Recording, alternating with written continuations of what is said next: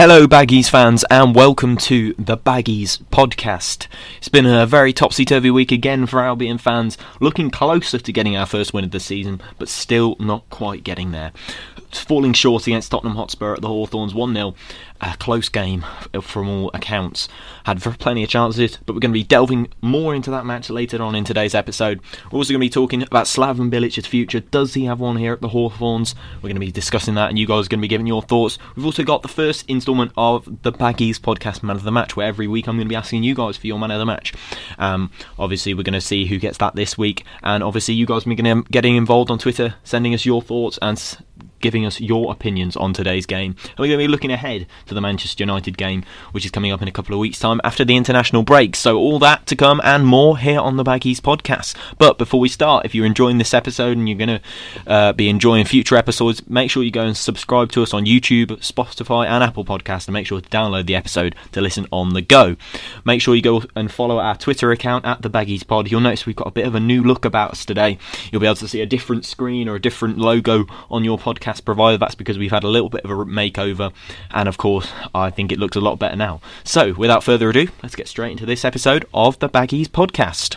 The Baggies Podcast, giving you the latest news, views, and opinions on all things Albion. Now available on YouTube, Apple Podcasts, and Spotify.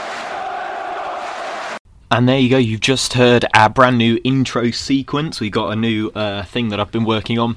managed to get the Lord my Shepherd in the background of that as well. So uh, yeah, no, let me go, let me know if you enjoyed that. Let me know if you prefer the old one. I personally prefer this one. It gives a bit more of a sense of uh, you know atmosphere, one that we're not used to at the moment with uh, everything that's going on in the world and the fact that we're not able to attend football matches to hear the Lord's My Shepherd once again. However, I hope you're all alright uh, after a first, nearly first week of lockdown restrictions. Uh, well, about half a week now into that. So hopefully you're all doing alright, and this podcast is going to be hopefully one that's going to lift some spirits despite the result. Uh, it was a good game from West Bromwich Albion. We started off really well. We sort of tailed off towards uh, the 50 to 70 minute mark. We sort of tailed off, but we did actually find ourselves with a good performance. But we'll start off before the game, and that was with the team, the team sheet, which was uh, slightly changed to usual, not one that we're used to seeing. We went back to the five at the back. Slaven Bilic decided that, that would be the best course of action for us went back to a five at the back. Uh, a few changes coming in. If I'm off the top of my head, Robinson came in uh, along with Kyle Bartley and Dara O'Shea as this week's changes, with Diangana, Pereira, and I think we were also missing. Who else were we missing? We must have been missing somebody. Uh, I think we were also missing Branislav Ivanovic. Now about that, Pereira and both both Pereira and Ivanovic have tested positive for COVID nineteen, and I think that means they have to have a two week isolation period, which means that they are to stay at home for two weeks, uh, not leave the house, and they'll be staying, um, you know, there for the international break, which is good. I suppose that it's happened now because that means they can recover, they can hopefully get better in time for the next game. But bear in mind, um, you know, it is. Uh, we do hope they do get better soon because it is um, a deadly virus and could, you know, be fatal to to, to lots of people. So, hopefully, Pereira and Ivanovic come back and are good as new, ready for the Man United game. Uh, so we did have a few changes. We started with five at the back. We started with Johnstone in goal, Darnell Furlong left back, Conor Townsend right back, Ajayi, Bartley, and O'Shea as three centre backs. We had Conor Gallagher, Jake Livermore, and Filip Krovinovic as a midfield three, and then we played Robert Robinson and Karlan Grant up front. Spurs went for a, a very sturdy lineup for me. I think that looks, uh, you know, a really solid team, one that could perhaps even challenge for the title this season. In Hugo Lloris, Reguilon, Dier, Alderweireld, Doherty, Højbjerg, Sissoko, Ndombele, Bale, Son, and Kane as the front three as well. So that is a very decent team if you look at it from a from a any perspective. Really, uh, you look at that team and you think that team could definitely challenge for a title. A uh, player I have to say I'm going to point out from Spurs is is a decent um, you know addition in in Pierre Emile Højbjerg. He was really the function and you know the functional player in that Spurs midfield it was uh, he was really useful. Played played a really good game. Worked very hard behind all of the players. Um, and he was sort of that base for, for them to build on. And I, I, like that. I think he, he worked really well in that Spurs midfield. And I have to say, he's probably, if I had to pick a player of the match from Spurs' side, it would be Pierre Emile Højbjerg. So we had the two up front, which was something that we're not really used to seeing. I think we tried it um, against Fulham for part of the game with uh, Grant and Robinson up front. I thought Robinson played quite well. I thought he worked really hard up front. I thought Grant was a bit missing, if I have to say anything. He did have a chance, uh, however, with Furlong crossing it in and him failing. It was a beautiful cross from Furlong, and he just about failed to get his head on that ball and, and turn it into the Spurs net. So overall, it was a hard fought game from West Brom. You think you look back to last week against Fulham, and you look at the um, the way we played there, and you think. Uh, do you expect to get us to get anything against Tottenham this week? And I'd say probably, I'd, I'd probably say probably no. I wouldn't, you know, I don't think I'd expect us to get anything against Spurs this, Spurs this week, and of course we didn't. But I didn't expect it was all about the performance. When nobody really expected us to win, but a lot of people were saying on Twitter, you know, it's about the performance. How a player is going to re- react after you know what is a pretty crushing loss against you know, along with us, one of the worst teams in the league. So, you know, we have to say, how did that, you know, how did that happen? You know, how did we work? You know, work out a really good performance today. And I have to say that's going to be down to Slaven Bilic. They looked uh, a lot more energetic, especially in that midfield three. Looked really mobile. I thought Krovinovic played really well. Um, tried really hard. I thought Conor Gallagher again superb box to box engine in that midfield, something we really missed over recent years. Reminded me a bit of, uh, I'd say, a more attacking Claudio Yacob, uh, someone who's not afraid to get their, their hands dirty, someone who's not afraid to pick up yellow cards. He didn't today, actually, but you know, somebody who's not afraid to pick up yellow cards and not afraid to to get his hands dirty in that midfield. And um, yeah, it, was a really good game from him. Even Livermore worked, you know, it, he worked quite well putting his foot about, getting involved, a proper captain's performance. And as for the defence, I thought they, they stood reasonably strong. I thought O'Shea was fantastic. I thought Ajayi was great. Even Bartley was, uh, you know, I'm often a critic critic of. Uh, I often critique Bartley's performance, but he did play quite well. I thought, you know, the the, the desire was there, which is diff you know, um, which was different to most games. Uh, the, we we played good opposition. You know, Spurs, as I said, could challenge for the title this year. You know, and they're not known for challenging for the title, but this side looks really sturdy. One that Jose's built under a good manager, and they were off the boil really for for lar- for large amounts of that game. I don't think they played at their best at all. Lots of people saying Spurs were lucky, and I, would have to agree. I'd say they probably were lucky to pick up all three points out of that game, and. Um, you know, we were unlucky to lose. In essentially, I think we were unlucky to not pick up anything. I thought a draw would have been a fair result, probably on the balance of things. You think towards the end of that second half, we had Spurs pinned in their in their half; they weren't getting out. Uh, but if you were to look at um, the things that that happened in the game, we had a few chances, one through Karlan Grant. We had a, a, good shot from Robinson, saved very early on. Um, a few decent shots. Conor Gallagher flashed one, flashed one just wide. Uh, header from Bartley went straight across the goal. Uh, that's just off the top of my head what I'm thinking of what happened. Uh, Diangana came on and, and, looked pretty sprightly. He played up front on his own for part of it, which is not what he's known for. Spurs had their chances. To be fair, they they had quite a lot of you know different um, opportunities, if you like, uh, and. Um, we oh yeah we had a cross that was uh, headed off the line by Dier. Um, they had an early chance with Son, which was he ended up standing up uh, about three of our defenders, and uh, he was he was one on one with the goalkeeper. But they managed to get round the back of Johnstone, the defenders, and managed to save um, save a goal from going in. The goal, however, was one that has been looked at by the Albion community in pretty um, in pretty um, harsh fashion. Johnstone he um, he was really good throughout the game. I have to start by saying he made some really good saves. Made a really good save from uh, is it is it Carlos, Vinicius? Um, yeah, I think that's him. And he he made a really good save from him, and um, he looked like a really good. He looked really good for most of the game. He played quite uh, quite well. Good shot stopping as always, but the one thing that again is is let him down is his commanding of his area and coming out for crosses.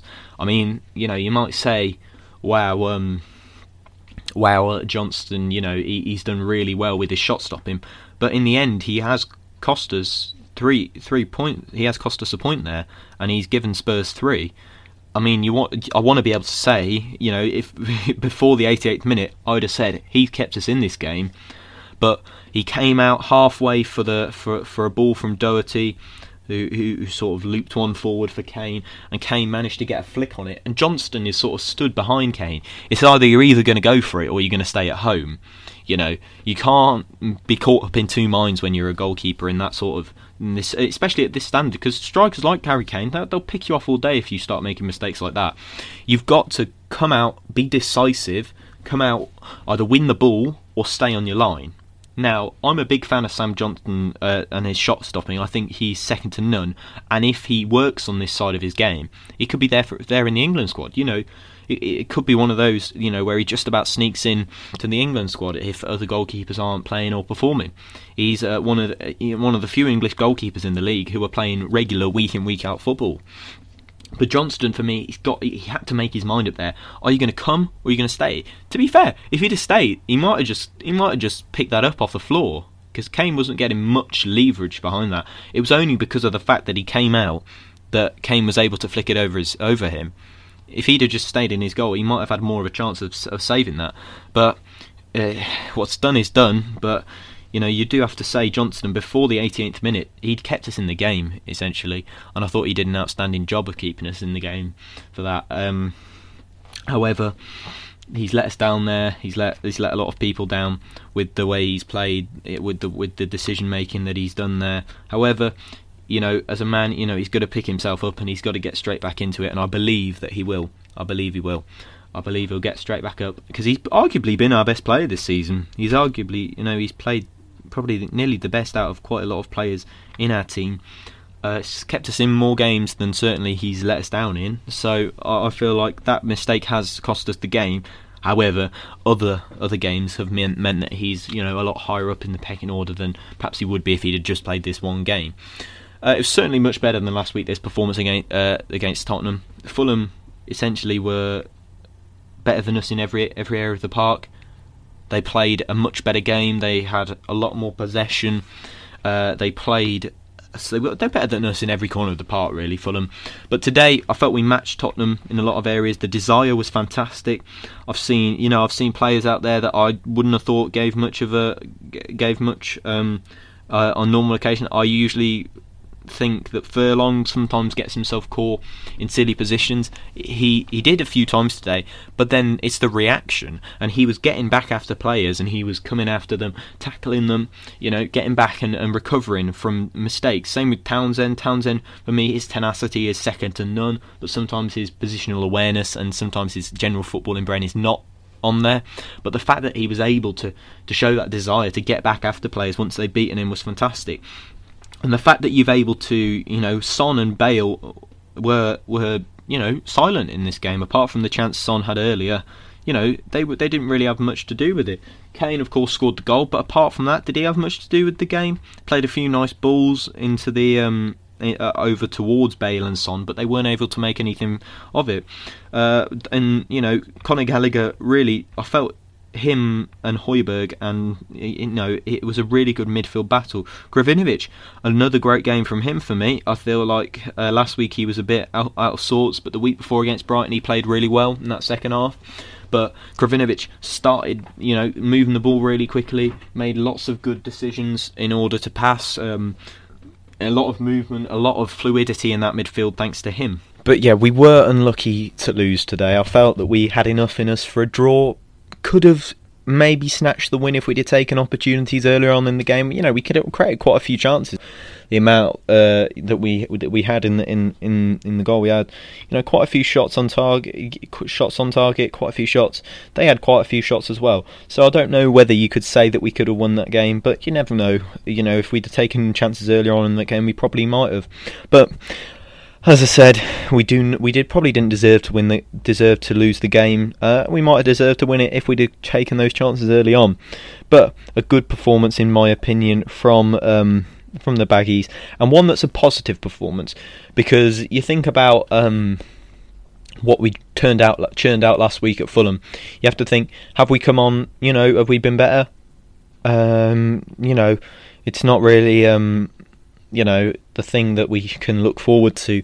We we weren't good last week at Fulham, but this performance shows me that there's still plenty of um, plenty of desire left in this squad. People playing for Slaven, really. And uh, we'll move on to that now, actually. Slaven Bilic, you know, people have been saying about him leaving the club. He's been in an interview. You saw his press conference earlier, and he was, you know, very, very passionate, in my opinion. Uh, obviously, knows exactly what he wants to do um, this season, and that is stay up. And he knows that he's got the passion, but have the team got the passion to deliver with him? We don't know. But we saw today that we've got enough evidence to see that the players want to play for him.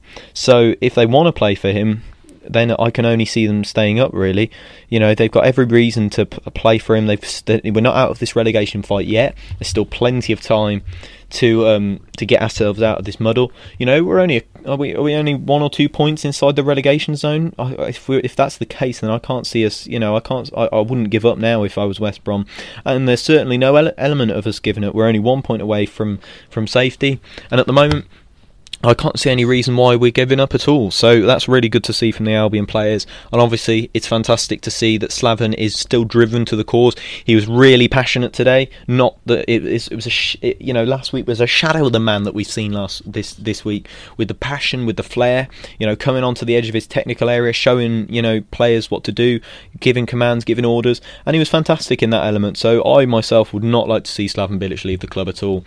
Uh, I think you know you can say he's been given all that he wanted with the transfers and stuff, but still it was going to need a lot more than those sorts of players to build in this Premier League. And I think that Slaven Bilic should be staying at the club, and I would not sack him. Uh, the only reason I can see him going is if he walks. But at the moment, after today's performance, uh, I see no reason to let him go at all. It is now time for the Baggies podcast Man of the Match. It is time to see how we've been getting on. Um, with the Baggies Podcast Man of the Match. So obviously, I've put a vote out there on Twitter uh, for the Baggies Podcast Man of the Match, and you guys have voted. Sixty-nine percent of you have voted for Conor Gallagher as to be your Man of the Match. Uh, the options were Gallagher, Johnstone, Ajay, or Krovinovic.